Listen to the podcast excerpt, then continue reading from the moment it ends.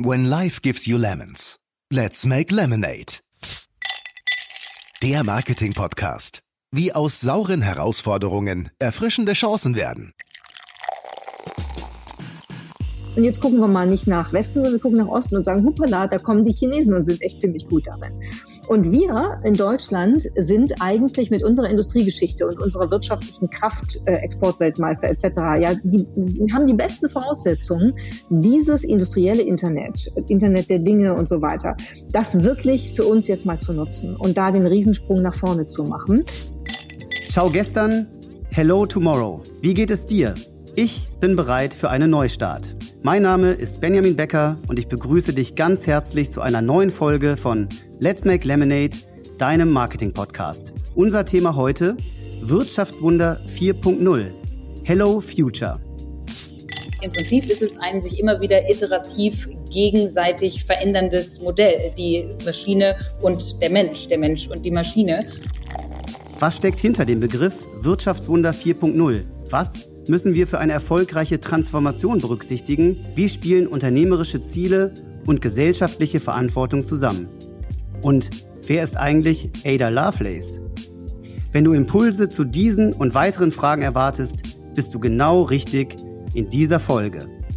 Ich freue mich riesig, dass wir heute die Gründerinnen von Ada, der Plattform für das digitale Leben und die Wirtschaft der Zukunft, zu Gast haben. Miriam Meckel und Lea Steinacker. Gäste, bei denen wir unseren CEO Paul Remitz nicht zweimal bitten mussten, erneut als Gesprächspartner dabei zu sein. Für das Wirtschaftswunder 4.0 müssen wir drei Erfolgsfaktoren berücksichtigen. Erstens Infrastruktur. Europa benötigt für eine vernetzte Ökonomie dringend eine eigene Cloud-Lösung. Zweitens mehr Förderung von Schlüsseltechnologien zur digitalen Transformation, wie zum Beispiel Chipindustrie. Drittens eine Innovationskultur, in der Technologie als Teil der Lösung und nicht des Problems angesehen wird. Vor kurzem noch auf einem Podium mit Angela Merkel und Sundar Pichai, heute bei uns im virtuellen Tonstudio. Miriam ist CEO der Ada Learning GmbH. Zuvor war sie Chefredakteurin und Herausgeberin der Wirtschaftswoche. Seit 2005 ist Miriam Professorin für Corporate Communication an der Universität St. Gallen. Und ich könnte noch ewig weitermachen, weil du so, so viel in deiner Vita hast. Und umso mehr freuen wir uns heute, dass du bei uns bist, liebe Miriam. Hallo Benjamin, hallo zusammen, alle miteinander. Ich freue mich auch dabei zu sein. Prima. Und vielen Dank auch, dass du uns ein Limonadenrezept mitgebracht hast, nämlich Being rather for something than against it, that is exactly the right mindset. Da freuen wir uns heute noch mehr darüber zu erfahren und genau diesen positiven Spirit von dir zu hören. Lea ist Chief Operations Officer bei der Ada Learning GmbH.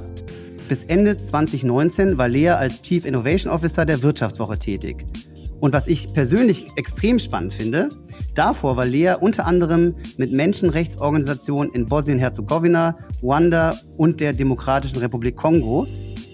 Und die vielseitige Wirkkraft digitaler Medien lernte sie kennen, während sie Friedensprogramme in Krisengebieten evaluierte und Propagandastrategien von Extremisten in sozialen Netzwerken analysierte. Super spannend. Ähm, das freue ich mich auch. Ich weiß nicht, ob wir es streifen, aber als ich das gelesen habe, war ich ähm, total fasziniert und freue mich super, dass du da bist, Lea.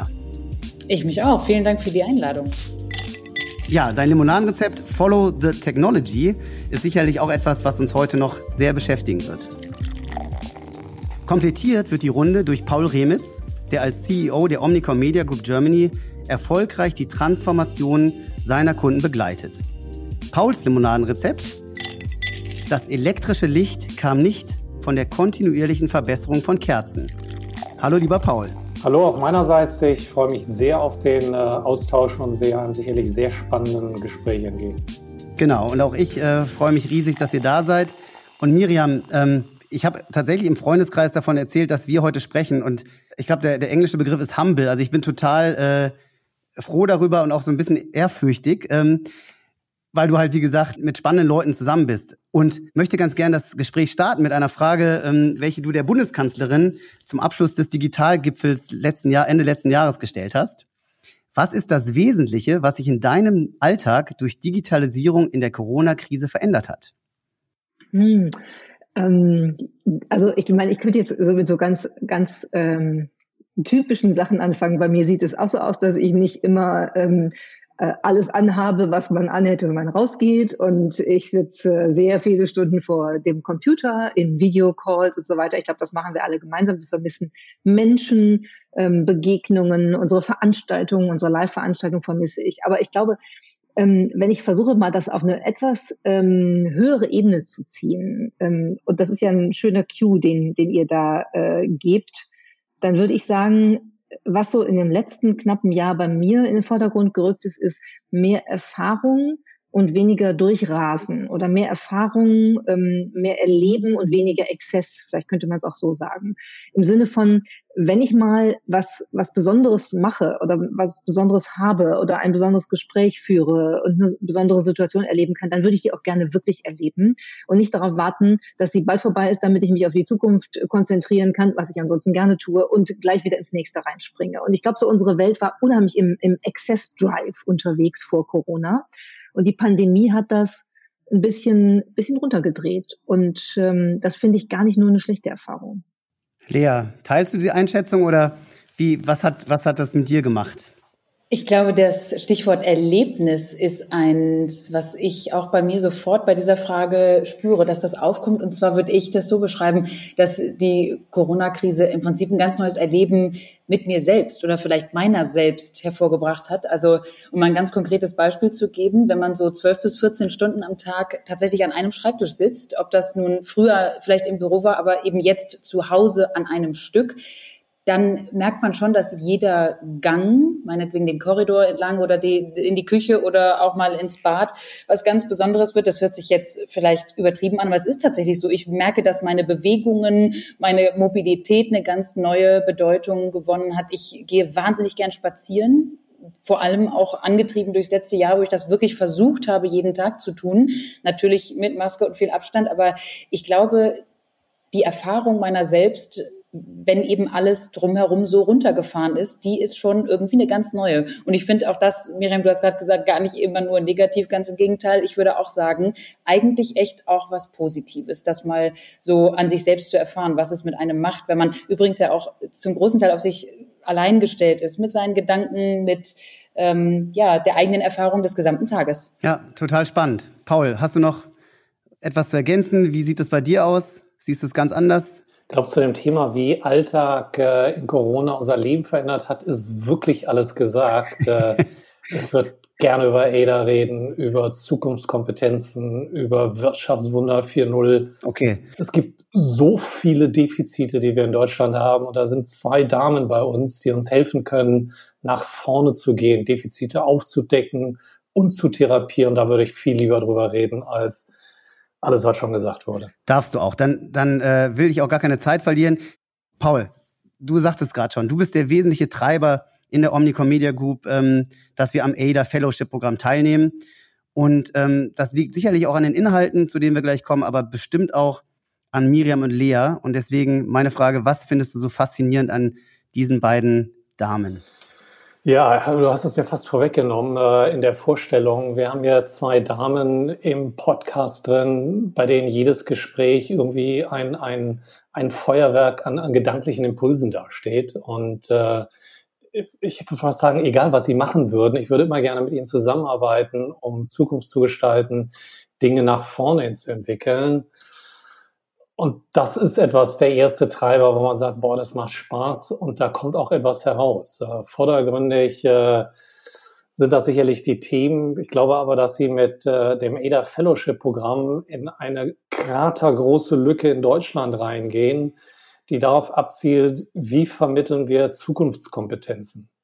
Also wir haben gerade erst Anfang des Jahres äh, von der DIAK eine Umfrage gehabt äh, zum Thema Digitalisierung, die auch darstellt, der Mythos Digitalisierung durch die Pandemie. Wir kratzen ja im Rahmen der Digitalisierung in Deutschland und Europa gerade mal ganz oben am Lack, um ehrlich zu sein. Und wenn man sich anschaut, was waren die Antworten, gerade der deutschen Mittelständler, die sich ja maximal eine drei in dem Bereich gegeben haben, und wir haben viele Mittelständler als Kunden, ähm, dann war eine der hauptsächlichsten Fragen Technologiekompetenz. So, jetzt therapieren wir das gerne in Deutschland im Silo. Hat jemand keine Technologiekompetenz, dann wird er irgendwie auf ein Programmatic-Seminar oder Data-Seminar gebracht und und und. Aber Zukunftskompetenz ist ja viel breiter. Das geht ja über den technologischen Aspekt sehr weit hinaus. Es geht ja auch darum, Persönlichkeitsentwicklung zu betreiben, Technologie und eine Innovationskultur zu schaffen. Damit sind wir auf der kulturellen Ebene. Und das finde ich das Spannende an, an ADA, weil es tatsächlich ein integriertes und übergreifendes Programm ist. Aber Miriam, Lea, ihr könnt das wahrscheinlich viel besser erklären und vermitteln, als äh, ich das kann. Na, ich würde sagen, du hast es schon, schon schön zusammengebracht. Einen, einen der echten ähm, Mehrwerte und auch eine, eine Zielsetzung, die wir ja verfolgen, ist, dass wir eben sagen, ähm, Digitalisierung in Deutschland oder auch in Europa ist eben nicht ein reines Tech-Thema. Wenn du anfängst, Nerds mit Nerds über Digitalisierung reden zu lassen, dann kommt da sicher irgendwas Interessantes bei raus, aber es versteht sonst keiner. Und wir müssen es ja endlich mal hinkriegen, diese ganzen Themen wirklich in, in die Breite äh, ähm, rhizomatisieren zu lassen, in einzelnen Unternehmen, in einzelnen Organisationen, in der Gesellschaft bedeutet auch, dass wir müssen, dass wir gucken müssen, dass wir eine Veränderung des Mindsets hinbekommen. Wenn du schaust, dass in Deutschland, das sagen einige Umfragen, zum Beispiel äh, Allensbach neulich wieder, 30 Prozent der Deutschen davon überzeugt sind, dass die Zukunft besser wird und dass Technologie dazu beitragen kann, dass die Zukunft besser wird, dann denke ich immer, mit so viel schlechter Laune und Frust ähm, können wir uns wahrscheinlich nicht wundern, dass es irgendwie nicht vorangeht. Ja, also dann muss man ja permanent Angst haben und ich glaube, das muss man nicht. Ich glaube, dass wir wirklich Riesenchancen haben, ähm, Technologie zu nutzen, um die Zukunft für uns, für unsere Kinder, für die folgenden Generationen besser zu machen, ökologisch verträglicher zu machen, schöner zu machen. Aber das passiert nicht, indem irgendwas vom Himmel fällt, sondern da muss jede und jeder sich dran beteiligen. Und das ist genau das Ziel. Wir wollen wirklich ein Wirtschaftswunder 4.0 in Deutschland möglich machen. Wir wollen, dass wir 80 Millionen Menschen haben, ähm, die allesamt äh, Lust haben, das zu gestalten und wissen, was sie dafür brauchen und dass sie es können. Und wenn ich da gleich noch reinspringen darf, Paul, du hast gerade schon die verschiedenen Ebenen angesprochen, die dafür notwendig sind. Genau das versuchen wir ja auch mit dem Programm, mit der Lernreise, wie wir sie nennen, genau so abzubilden. Wir nennen das ja immer gerne ähm, Be No Do oder zu Deutsch oft genannt Herz, Hirn, Hand in der Pädagogik. Also wir versuchen anzusprechen, eben das Mindset, das Wissen und auch die Anwendungsfähigkeiten. Das versuchen wir wirklich in den verschiedenen Themenmodulen, beispielsweise gleich mit dem allerersten, mit dem die ADA Fellows starten, das ist nämlich die Selbstwahrnehmung, dann auch zu unterstreichen, dass das wichtig ist, nicht nur auf das Fachwissen zu gehen und ähm, beispielsweise im Detail zu verstehen, wie eine künstliche Intelligenz funktioniert. Das ist tatsächlich sehr wichtig, aber eben nicht nur. Und diesen Dreiklang, den versuchen wir mit dem ADA-Programm, mit dem gesamten Fellowship auch immer abzudecken. Wie habt ihr es denn geschafft, äh, von der Erkenntnis der Notwendigkeit einer Veränderung und einer Vision zum Handeln zu kommen? Das ist ja bekanntermaßen gerne mal ein langer Weg und wird auch schnell mal verbaut. Ihr seid ja aus der Verlassgruppe Handelsblatt bin ich übrigens totaler Fan von, wenn ich das hier nochmal eben sagen darf. Leute, lest Handelsblatt.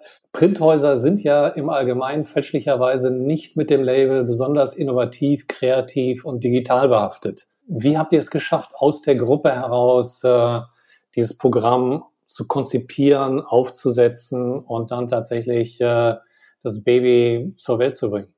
Ich glaube, das war ähm, eine interessante Kombination aus der Überzeugung, die bei uns einfach da war und wir wollten das gerne machen, ähm, dann brauchst du einen ziemlich äh, guten Durchhaltewillen und ein Durchhaltevermögen, weil das dann doch meistens alles länger dauert, als man denkt.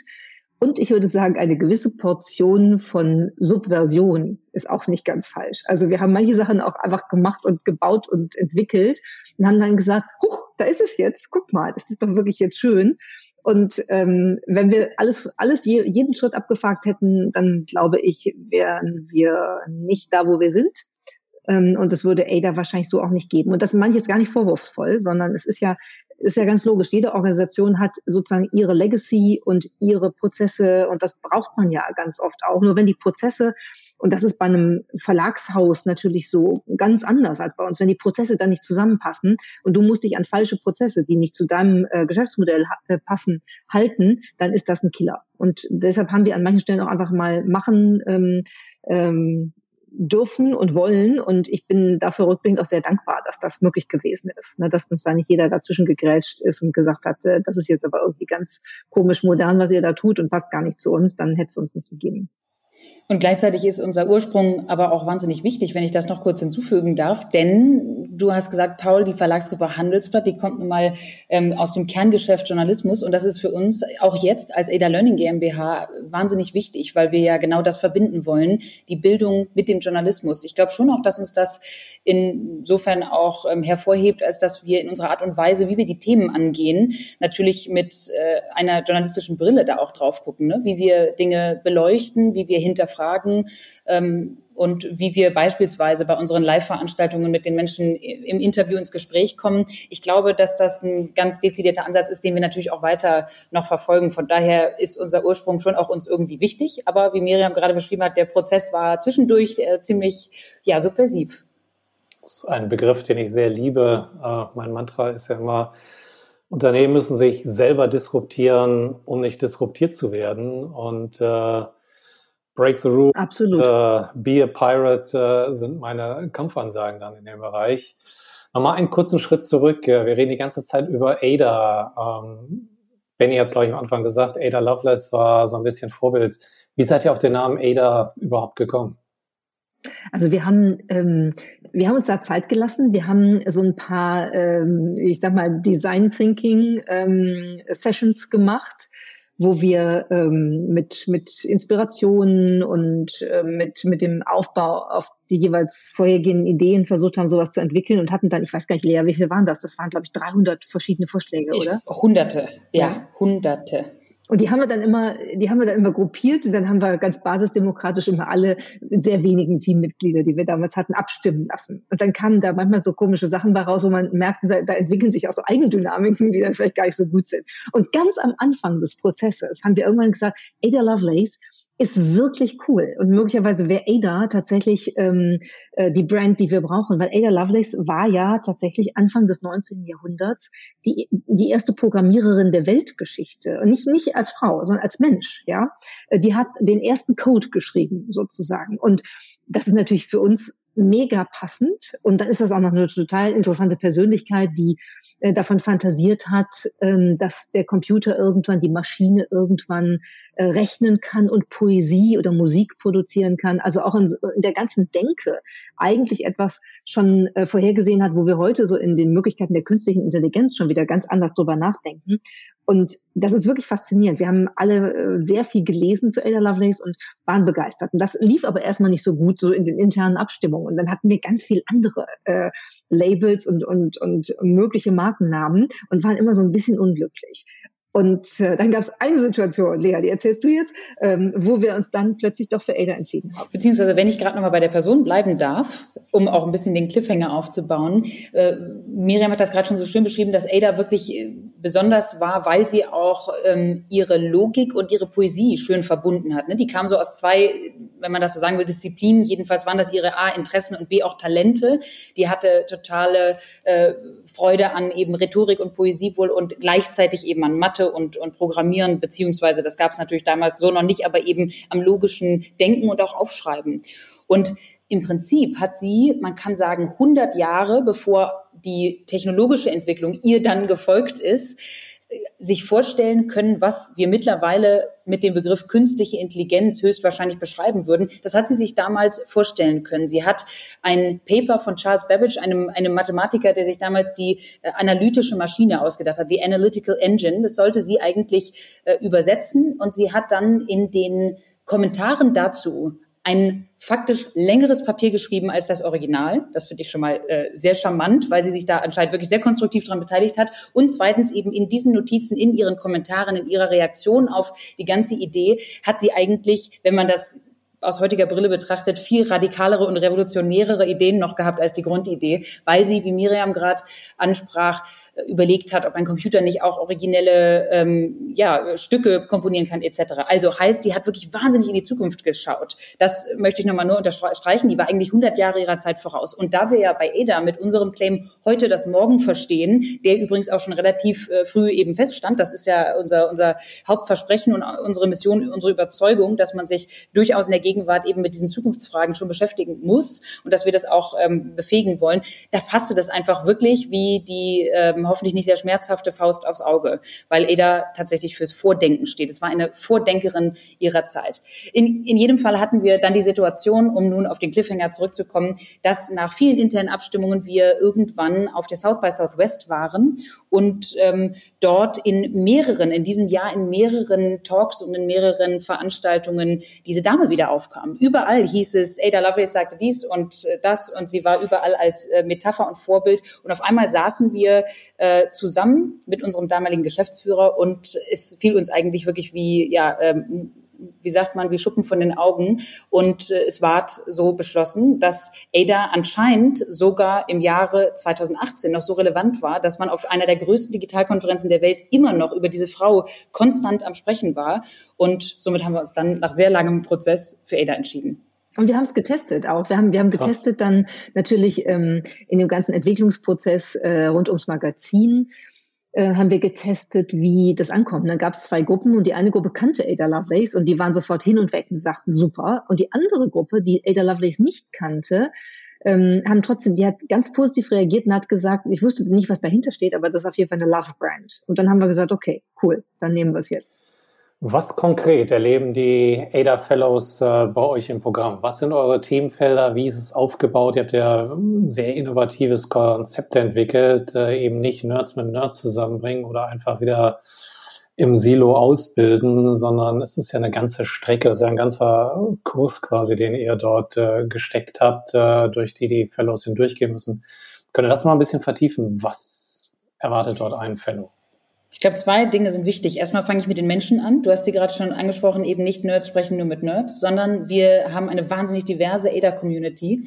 Wir haben im Moment ADA Fellows 600 an der Zahl aus über 23 Organisationen, die gemeinsam in Organisationsgruppen, hauptsächlich zu 30, bei uns im Fellowship sind und demnach also auch miteinander, untereinander interorganisationell reden können. Das heißt, es ist eine Horizonterweiterung, weil die allermeisten Unternehmen, Organisationen, Ministerien, Institute können sich vielleicht sowas wie eine interne Academy leisten und auch durchaus sehr äh, branchenfokussiert sich die Zukunft anschauen, aber den Austausch untereinander, also mal als Beispiel, ihr seid dabei, die deutsche Bundesregierung ist dabei, wir haben die Deutsche Telekom dabei, Vodafone ist dabei, wir haben FIGA dabei, wir haben wirklich große Marken, kleine Marken, wir haben das Goethe-Institut, wir haben das Universitätsklinikum Essen, das heißt auch ein Smart Hospital ist dabei viele verschiedene Branchen, viele verschiedene Unternehmensgrößen und Organisationsgrößen. Und all diese Menschen kommen zusammen. Das ist erstmal ganz wichtig. Das ist, glaube ich, eine große Stärke. Nummer eins. Und Nummer zwei ist, glaube ich, unser Angang,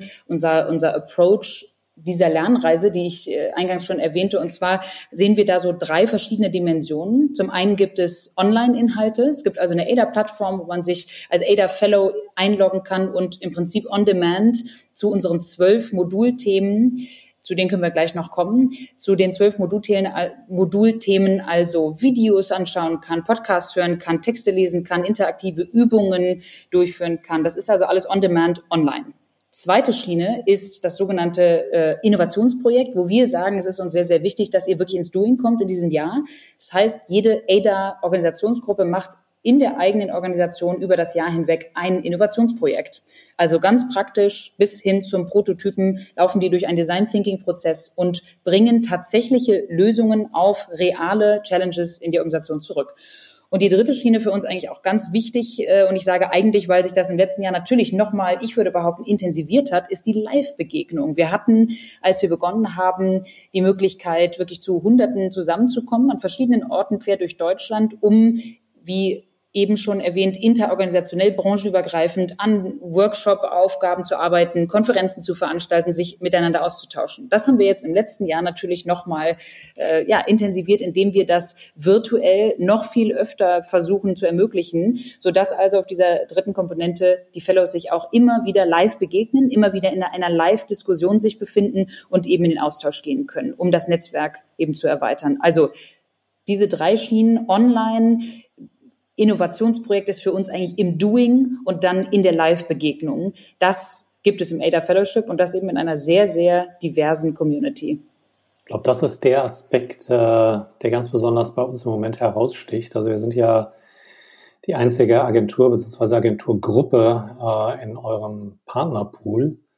Und wenn ich mit unseren Fellows spreche und Feedback äh, bekomme, dann ist dieses Thema der Diversity sehr, sehr spannend, einfach in andere Industrien reinzuschauen, in Unternehmen auch äh, reinzugehen, zumindest in den Gesprächen, die ja auch äh, das Thema digitale Transformation sehen, treiben äh, und nach vorne in einer aktiven Haltung gehen und nicht äh, warten, bis es kommt oder die Welle über einen wegschwappt an der Stelle. Das ist etwas, was wir zumindest beobachten bei unseren Fellows, äh, zumindest im ersten Jahrgang, den wir jetzt haben. Was ist eure Erfahrung nach den ersten Jahrgängen? Also das, das hast du schön beschrieben. Ich glaube, dass diese, diese Vernetzung extrem wichtig ist, weil äh, zwei Gründe dafür. Zum einen, ähm, wenn wir eben so ein bisschen darüber gesprochen haben, wie denken Menschen über Digitalisierung nach, dann gibt es ganz oft natürlich so äh, die Perspektive, die denken, ähm, so ein bisschen angstgetrieben. Da kommt jetzt was, ich muss mich wieder umstellen, ich muss permanent was Neues lernen, bin ich noch für diesen Arbeitsmarkt geeignet, kann ich das und so.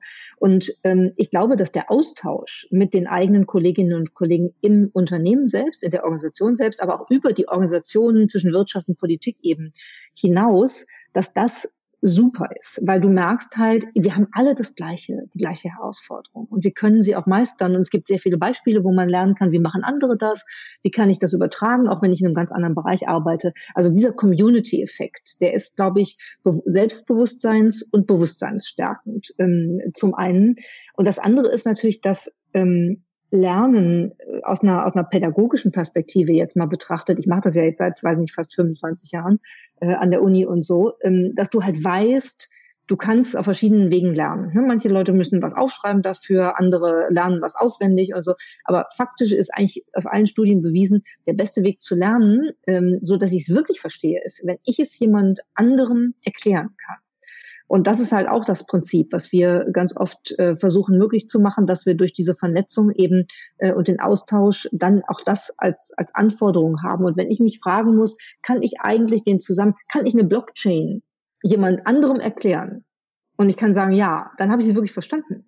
Ähm, und das sind so, das sind so Schritte, die, ähm, glaube ich, erhebliche ähm, Veränderung, erhebliche Entwicklung mitbringen. Und das kriegen wir so aus, aus der Gruppe der Fellows auch durchaus immer zurückgespiegelt.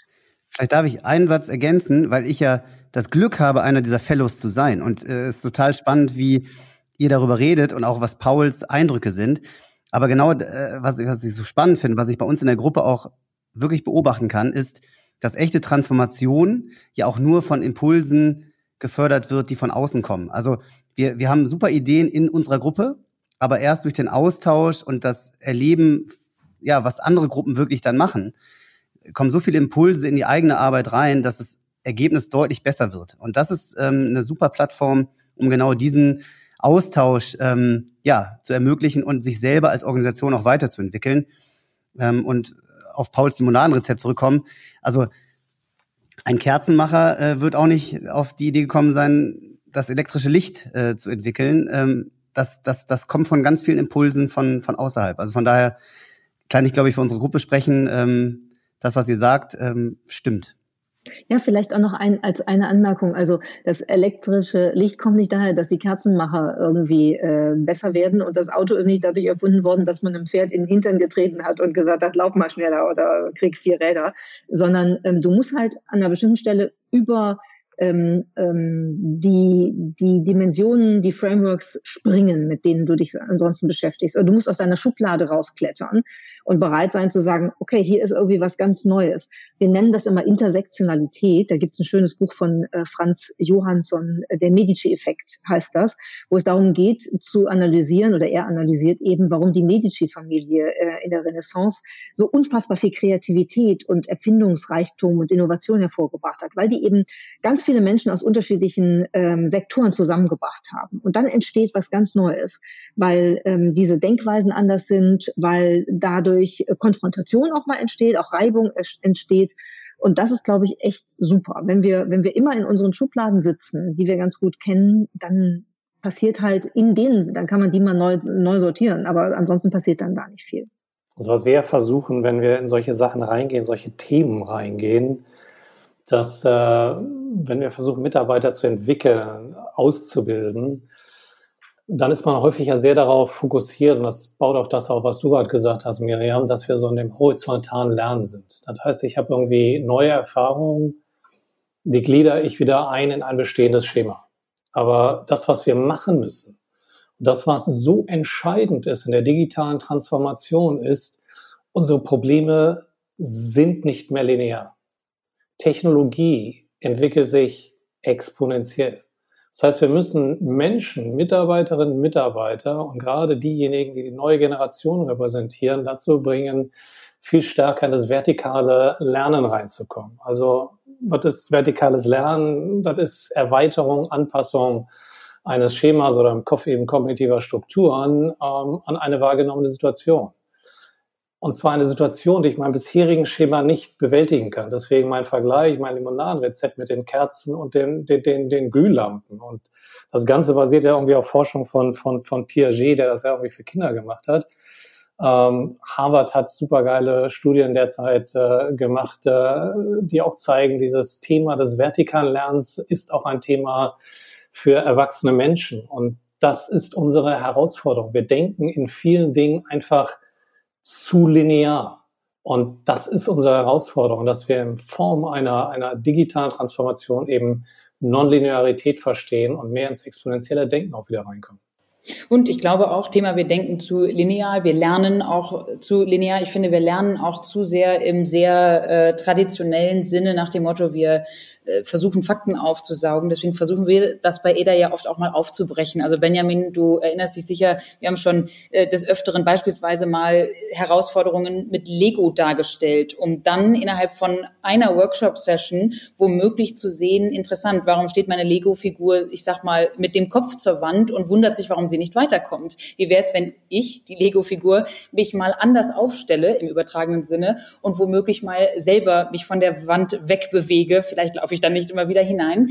Hört sich zwar simpel an, war aber in ganz vielen Situationen in den letzten zwei Jahren wirklich schon für einige, glaube ich, durchaus ein Aha-Moment, dass man mal mit ganz anderen, Paul, du hast eben gesagt, kognitiven Mustern, vielleicht aber auch Methoden an solche Dinge herangeht. Ich weiß noch, wir hatten ein Live-Event, wo wir eine wunderbare Körpercoachin hatten, die die Fellows gebeten hat, mal anders als immer nur über den Kopf, mal über den Körper wahrzunehmen und über den Körper auch ans Lernen ranzugehen. Das sind jetzt alles nur Ausschnitte, aber das erfahren wir als wahnsinnig wichtig. Das kriegen wir auch immer wieder zurückgespiegelt, dass wir nicht nur von den Menschen, die wir jetzt da auf Bühnen holen oder eben als ExpertInnen reden lassen, da sehr divers unterwegs sind, sondern tatsächlich auch von den Methoden. Und ich glaube, das ist für viele Erwachsene ganz besonders echt schwierig. Kinder sind da ja immer so herrlich offen und frei und auch äh, mutbetont. Die äh, stellen sich einfach mal was vor, springen irgendwie mitten in die Pfütze rein und tun so, als sei es irgendwie die Titanic. Und ich glaube, irgendwann haben wir leider diese Freiheit verlernt als Erwachsene. Und das finde ich total schade und ich glaube auch wirklich nicht sehr schlau. Es ist nicht sehr effektiv und effizient so äh, zu lernen. Ich glaube, wir müssen uns viel mehr wieder auf die Vorstellungskraft und auf ähm, ja, unerwartete Methoden einlassen. Ja, das erleben wir natürlich auch ganz oft bei, bei dem Kontakt mit den vielen äh, Organisationen, Unternehmen, äh, die wir jetzt haben, in, in der Entwicklung äh, des Fellowship-Programms und in der Betreuung. Hm, ich gebe mal ein Beispiel, um nochmal deutlich zu machen, warum das eben ähm, eben nicht ein Nerd oder ein Tech-Thema ist oder nicht ein instrumentelles Thema, sagen wir mal, wie Lea das gerade äh, beschrieben hat, wenn du ein Unternehmen, wenn du ein Unternehmen das ADA Fellowship anbietest und dann sagt ähm, der, der Chief Digital oder der Chief Innovations Officer des Unternehmens sagt dann, brauchen wir gar nicht, wir sind total digital, bei uns hat jeder einen Laptop. Ja, dann weißt du genau, wo das Problem liegt. Weil das ist sehr gut, dass jeder einen Laptop hat. Ja, das will ich gar nicht in Abrede stellen. Es hat nur mit Digitalisierung nichts zu tun. Das ist genauso das Gleiche, wie jeder einen Stift brauchte, um früher handschriftlich die Controlling Sheets äh, auszufüllen oder sonst irgendwas oder Verträge zu unterschreiben. Worum es eigentlich geht, wenn wir über Digitalisierung reden, in der Veränderung ähm, des Unternehmens selber ist, dass du anders kommunizierst, dass die Zeitzusammenhänge anders sind, dass die Aufgabenverteilung anders sind, dass eine rasante Dehierarchisierung damit verbunden ist und wenn du das nicht hinkriegst, dann kann, können die mit ihren Laptops sitzen die alle genauso, wie sie mit Stift und Papier da gesessen haben. Und die Welt zieht weiter und dreht sich und dreht sich und das Unternehmen bleibt irgendwo in der Vergangenheit hängen. Und das geht eine Weile gut, ne? weil da sind ja immer so Latency-Phasen, äh, wo man sagen kann, ja, so ein paar Jahre kannst du das mitmachen. Aber irgendwann macht's Peng und dann ist das Unternehmen raus aus der Entwicklung. Und das ist, glaube ich, ähm, das erleben wir auch. Das ist in Deutschland manchmal immer noch schwierig zu vermitteln, aber ich glaube, das ist der Kern. Das ist ein super genialer Punkt meiner Meinung nach. Äh, das Beispiel vom CTO liebe ich. Ich glaube auch, dass digitale Transformation ähm, heute einem großen Irrglauben unterliegt, dass es immer um Technologie geht. Ja, genau. Äh, es geht in erster Linie darum, dass wir unsere strategischen Paradigmen neu definieren müssen und neu finden müssen, weil durch die Transformation verändern sich Geschäftsmodelle. Wir haben für dich in der Gruppe ein super geniales Beispiel, die Oetker-Gruppe beispielsweise, die äh, sehr viel investiert hat, um Flaschenpost zu kaufen, was natürlich der Hintergrund hat, wie komme ich in ein D2C-Modell rein als FMCGler, der irgendwie in der Mitte immer den Handel hat, keine Transaktionsdaten hat, keine First-Party-Data hat, ähm, investiert massiv in solche Geschäftsmodelle.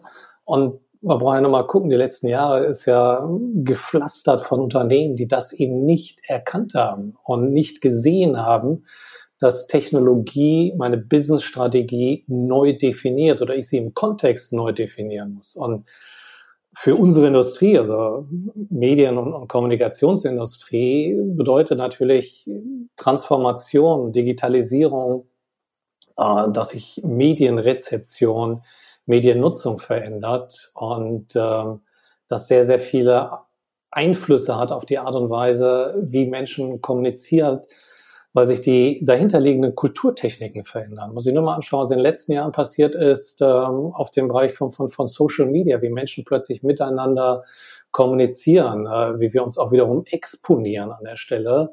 Und auch darauf sind wir, glaube ich, als Gesellschaft nicht wirklich äh, vorbereitet. Und äh, ich glaube, wir haben immer noch sehr, sehr viele Defizite in, in unterschiedlichen Bereichen. Also das finde ich ein super Beispiel.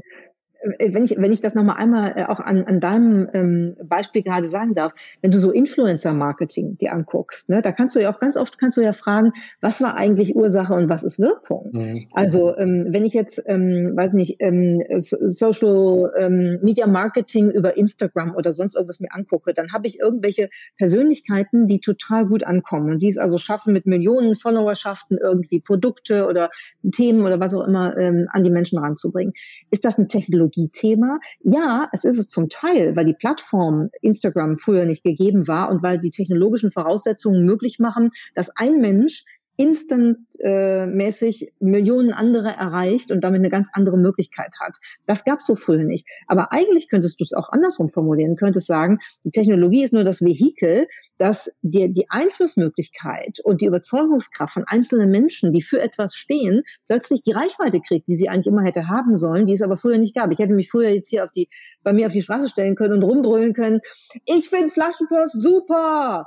Und dann wäre immer noch kein Auto gekommen und ich hätte keine Getränke und wahrscheinlich hätte ich ein paar Steine aus den Fenstern geworfen bekommen und das wäre es gewesen. Heute kann ich das. Und trotzdem ist eben die Frage, ist es ein Technologiethema oder ist es nicht einfach ein Menschen- und ein Business-Thema, was durch eine Technologie möglich geworden ist? Ne? Das ist das Gleiche, was, was ihr ja an allen Ecken und Enden auch äh, zu bewältigen habt. Definitiv. Das spielt übrigens auch auf mein äh, Limonadenrezept an. Vielleicht, um das nur kurz zu erklären, weil es vorher, äh, glaube ich, in kurzer Form sonst etwas verwirrend ist. Follow the technology. Das heißt nämlich in meinem Fall jetzt keineswegs, äh, wir sollten im deutschen wahrsten Sinne des Wortes der Technologie immer folgen, sondern habe ich mal abgeleitet von dem äh, von dem Sprichwort Follow the Money soll heißen, folge der Spur des Geldes, wenn du etwas verstehen möchtest. Und ich sage oft Follow the Technology im Sinne von folge der Spur der Technologie, um zu verstehen, wer hat die eigentlich gebaut, was macht sie mit uns, wie stehen wir in der Mensch-Maschine-Interaktion nun neu in der Gesellschaft da, wegen auch dieser Technologie. Aber im Prinzip ist es ein sich immer wieder iterativ gegenseitig veränderndes Modell, die Maschine und der Mensch, der Mensch und die Maschine oder wir Menschen und die Maschinen. Also Follow the Technology heißt für mich eigentlich genau das, was ihr beiden gerade besprochen habt, immer wieder zu fragen, ähm, ja, wo hat sich die Dynamik auch oft ja signifikant verändert, wo haben sich Machtverhältnisse verändert, wo können wir sie als Menschen, die Technologie einsetzen für Gutes, wie auch oft für, für Schlechtes? Und äh, wo haben wir auch mittlerweile das Gefühl, dass sie etwas mit uns macht. Es gab ja früher so in der technologischen Determinismus-Szene, also in der äh, Szene, die meint, dass Technologie im Prinzip an und für sich uns inhärent verändert, den Begriff des, äh, des Billardballs, also im Prinzip äh, ein, ein Ball, ein, eine Kugel, die man auf einem Billardtisch also einmal anstößt und dann geht sie in eine ganz bestimmte Richtung und hat einen Effekt. Sie knallt meinetwegen gegen die Wand oder sie knallt gegen einen anderen Ball. Und früher hat man oft Technologie so analysiert, dass man gesagt hat, da kam die dann wie ein Billardball auf unseren Tisch der Gesellschaft und hatte einen Knalleffekt. Und mittlerweile weiß man natürlich, dass sich das, wie ich eben beschrieben habe, viel mehr im Einklang oder eher im gegenseitigen, ähm, ja, im gegenseitigen Verändern mit dem Mensch äh, hält, die Geschichte der Technologie. Und ich glaube, das mit Follow the Money möchte ich eben oft unterschreiben. Ich glaube, wir müssen viel öfter noch fragen, warum denn das? Was steht dahinter? Wer steht auch dahinter? Und was macht das Ganze mit uns? Also verfolgt die Spur der Technologie. Ein Thema, was mir noch auf der Seele liegt und am Herzen brennt, ist, äh, ihr propagiert ja gerne das Thema Wirtschaftswunder 4.0. Ähm, dekodiert das doch mal. Was bedeutet euch Wirtschaftswunder 4.0? Also, da kommt ja der gute Ludwig Erhard ins Spiel, der das ja sozusagen ähm, äh, nach dem Zweiten Weltkrieg für Deutschland äh, ganz gut gemanagt hat und dafür auch sozusagen als Social Influencer heute gesehen werden kann, rückblickend. Ähm, und wir haben halt gedacht, ähm, wenn man sich die Geschichte der Technologieentwicklung und des Internet anguckt, dann kannst du sagen, wir hatten ein Web 1.0 oder ein Internet 1.0. Das ist in die USA gegangen. Das haben die Tech-Companies dort sozusagen ne, mit der Erfindung äh, ARPANET, Internet und so weiter etc. für sich in Anspruch genommen. Dann hatten wir ein Internet 2.0 oder ein Web 2.0, ein soziales Internet, ist auch in die USA gegangen. Jetzt haben wir inzwischen sowas wie das Internet 4.0 oder das Industrial Internet. Und jetzt gucken wir mal nicht nach Westen, sondern wir gucken nach Osten und sagen, hoppala, da kommen die Chinesen und sind echt ziemlich gut darin.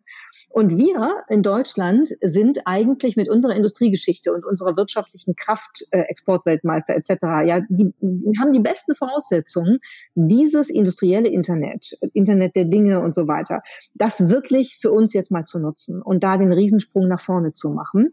Und wir haben die Voraussetzung, aber wir kriegen es ja trotzdem nicht so richtig auf, auf die Schiene äh, gebracht. Und wir sind wirklich bei ADA davon überzeugt, dass es ähm, neben dem amerikanischen Modell, diesem quasi religiösen äh, Technokapitalismus und neben dem chinesischen Modell, diesem sehr techgetriebenen, autoritären Staatskapitalismus, einen anderen, einen dritten Weg geben muss.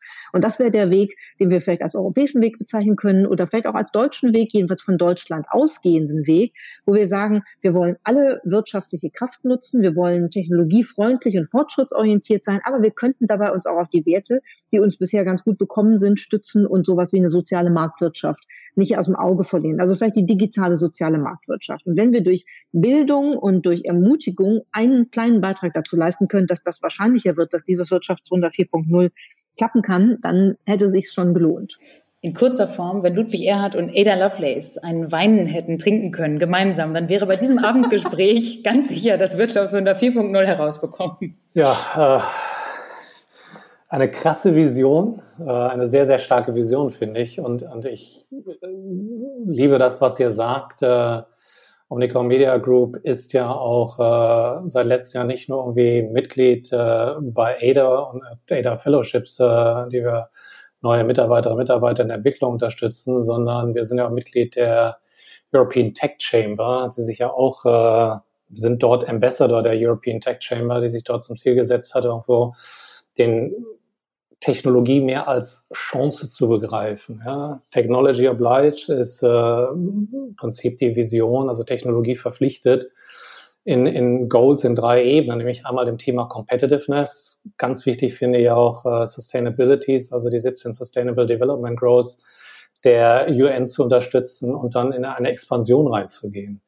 Ähm, das entfacht ganz viel Energie, ganz viel Leidenschaft. Gleichzeitig äh, jeder, der mal im Ausland gearbeitet hat, äh, sei es mal in Asien oder USA, wird das Gefühl kennen, man kommt nach Deutschland zurück und denkt, ich bin wieder im Mittelalter angekommen. Ähm, wir haben irgendwie diese Historie einer, einer Wirtschaft, die sich aus dem Nichts aufgebaut hat.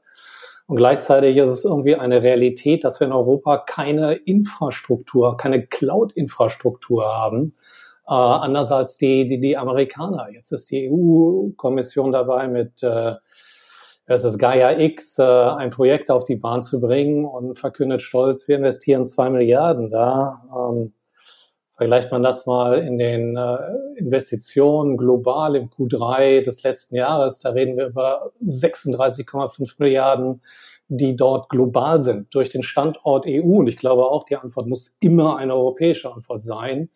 Ähm, Gaia X äh, wird aus Belgien Haus entwickelt. Äh, es gibt im Moment noch gar keine Organisation, weil dadurch, dass es in Belgien ist, äh, benötigt diese gemeinnützige Gesellschaft die Bestätigung des Königs. Weil ich solche Geschichten lese und höre, denke ich immer, wie wollen wir da diese Herausforderungen schaffen? Uns fehlt Infrastruktur. Und das hat damit zur Folge, dass wir heute tatsächlich im Jahr 2020, 2021 die Bundesländer darüber diskutieren, Server anzuschaffen, um digitalen Unterricht zu machen, obwohl die Technologie global eigentlich vorhanden wäre. Das wäre 0, nichts. Das dauert 48 Stunden und ich habe den ganzen Kram in einer Cloud. Stehen wir uns aber wieder selber im Wege, weil, oh, Datenschutz ist ja wiederum heilig. Also wir legen uns irgendwie Chinese Handcuffs an in einer Kultur, in der alle Innovation immer sehr kritisch und sehr negativ gesehen wird. Nehmen wir mal Beispiel Automobilindustrie. Ich finde das auch schon fast erniedrigend, dass Peter Altmaier im letzten Jahr sich gezwungen sah, einen Brief an die taiwanesische Regierung zu schreiben, um Unterstützung zu bilden, weil dort nur die äh, Chiphersteller sitzen, also TSMC sitzt dort äh, und die produzieren die Chips, die ich brauche in der Automobilproduktion. Also auch hier, wir brauchen Chipindustrie in, in, in Deutschland, und nicht nur immer alles mit der Sparhose machen, wie jetzt gerade bei Covid-19 und dem Impfstoff.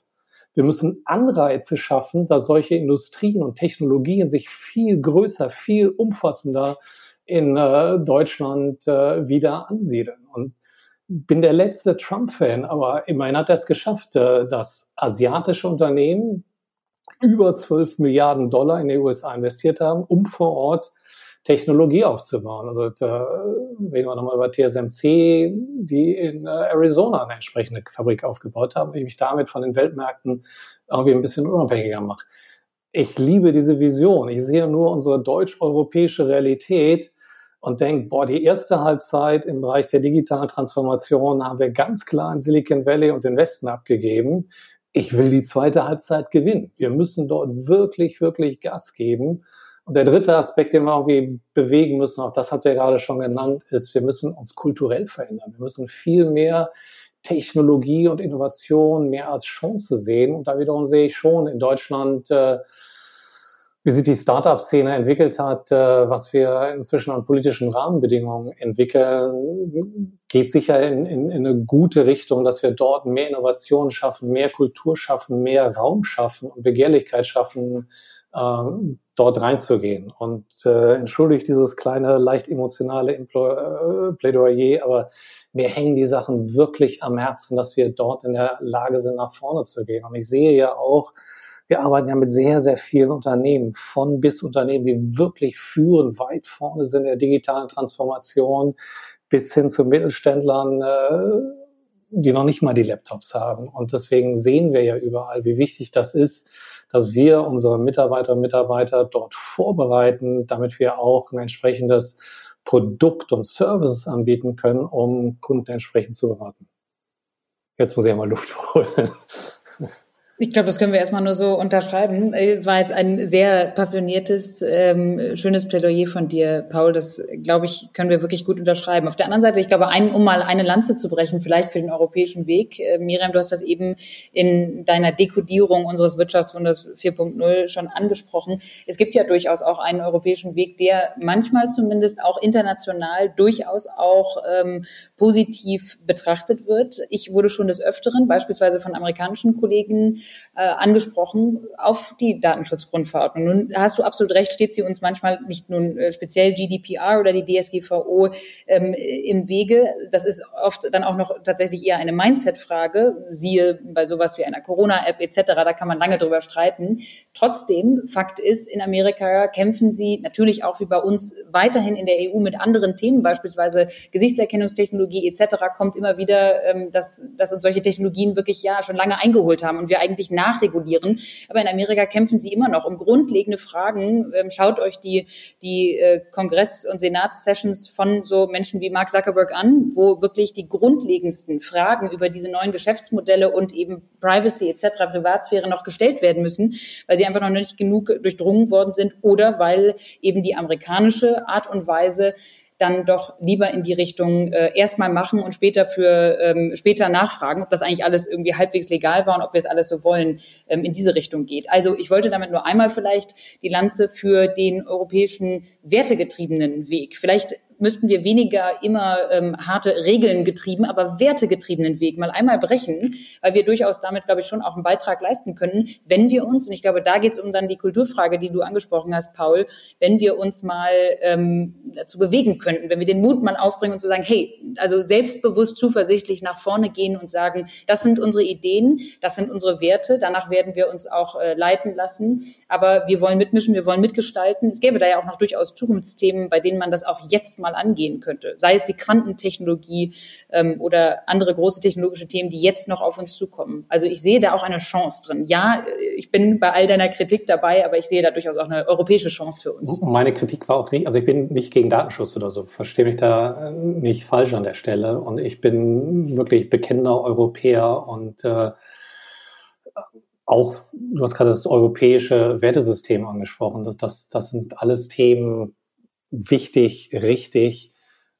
Du hast im Nebensatz gerade gesagt, äh, wir regulieren aber zu viel. es gibt neben dem Leben von Werten und diese Werte in, in ein Regelwerk zu überführen, sicherlich noch eine andere Alternative, nämlich im Prinzip das, was ihr macht. Über Ausbildung, über Aufklärung, über Sensibilität in die Selbstverantwortung gehen. Also es gibt in Deutschland ja die Initiative von, von Wirtschaft und, und Wissenschaft zur Charta Data Literacy, ähm, die dafür kämpft, dass Datenkompetenz Teil der Schullehrpläne wird. Das heißt, äh, ich bin in der Lage, Datenkompetenz zu entwickeln, was meiner Meinung nach ein Bestandteil ähm, unserer Allgemeinbildung sein sollte, weil dann kann ich etwas weniger regulativ als Staat vorgehen und ich bin mehr in der Selbstverantwortung. Und das, was mich manchmal nur so ein bisschen verzweifelt. Das ist gar nicht mehr sicherlich das Thema des Reglementierens, aber die Geschwindigkeit, mit der wir uns entwickeln. Und die Politik ist sehr langsam. Und wir haben sicherlich als Europäer auch einen Standortnachteil. Was politischen Vorteil ist, das föderalistische System auf europäischer Ebene und auch auf lokaler Ebene. Es gibt aber Bereiche, in denen wird Föderalismus eine Bremse, eine Innovationsbremse, eine Bildungsbremse. Und das ist meine Kritik. Und wir müssen bereiter sein, in diese Themen massiver zu investieren, nach vorne zu gehen. Ludwig Erhard hat auch viele Sachen unfassbar asymmetrisch behandelt in der, in der Investition, um, um Deutschland als Standort wieder nach vorne zu bringen.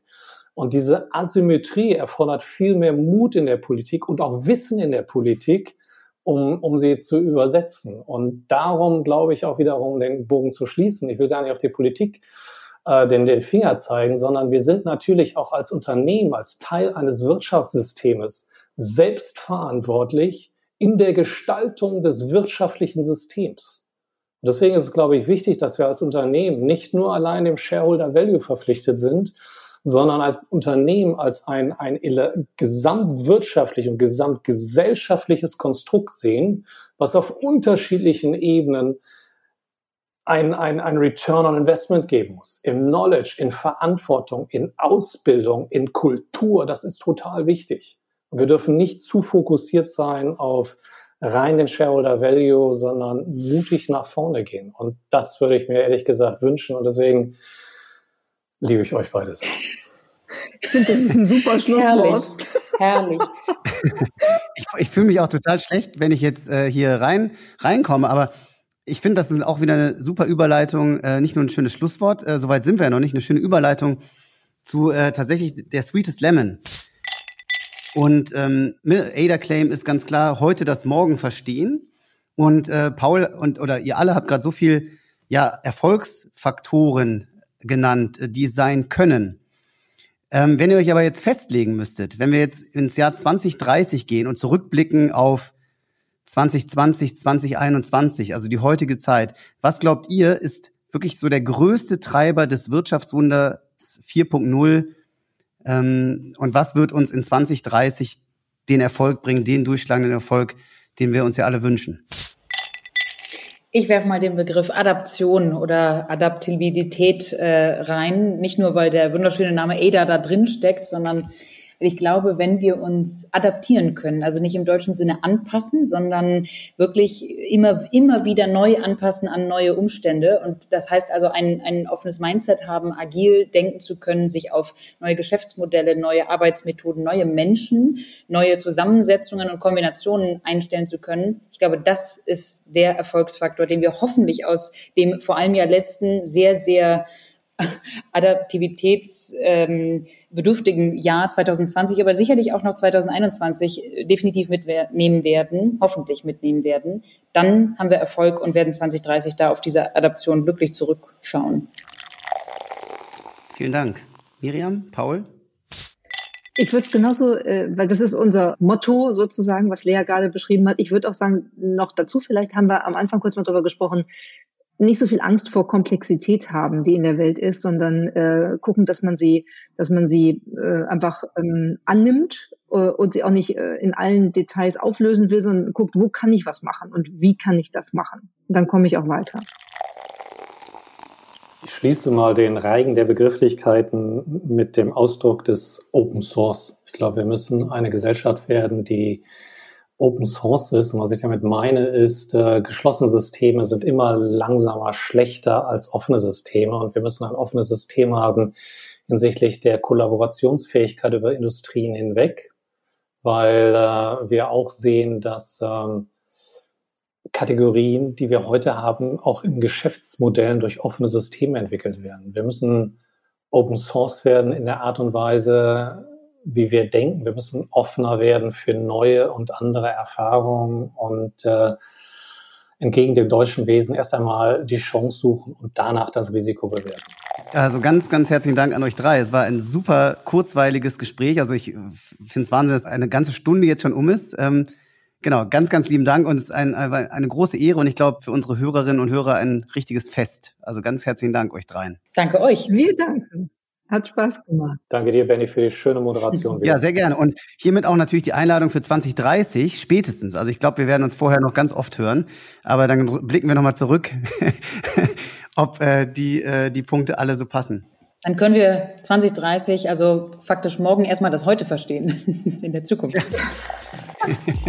Liebe Hörerinnen, lieber Hörer, ich hoffe sehr, dass wir dich in dieser Folge inspirieren konnten. Wirtschaftswunder 4.0. Sei auch du mit dabei. Wir freuen uns sehr über deine Kommentare, Fragen und Anregungen zu dieser Folge. Erreichen kannst du uns über mein LinkedIn-Profil oder auf letsmakelemonade.de. Damit du auch in 2021 keine Folge deines Marketing-Podcasts verpasst, abonniere uns doch gerne in deinem Podcast-Player. Wir freuen uns auf das gemeinsame Jahr mit dir Bleib gesund und munter. Ciao.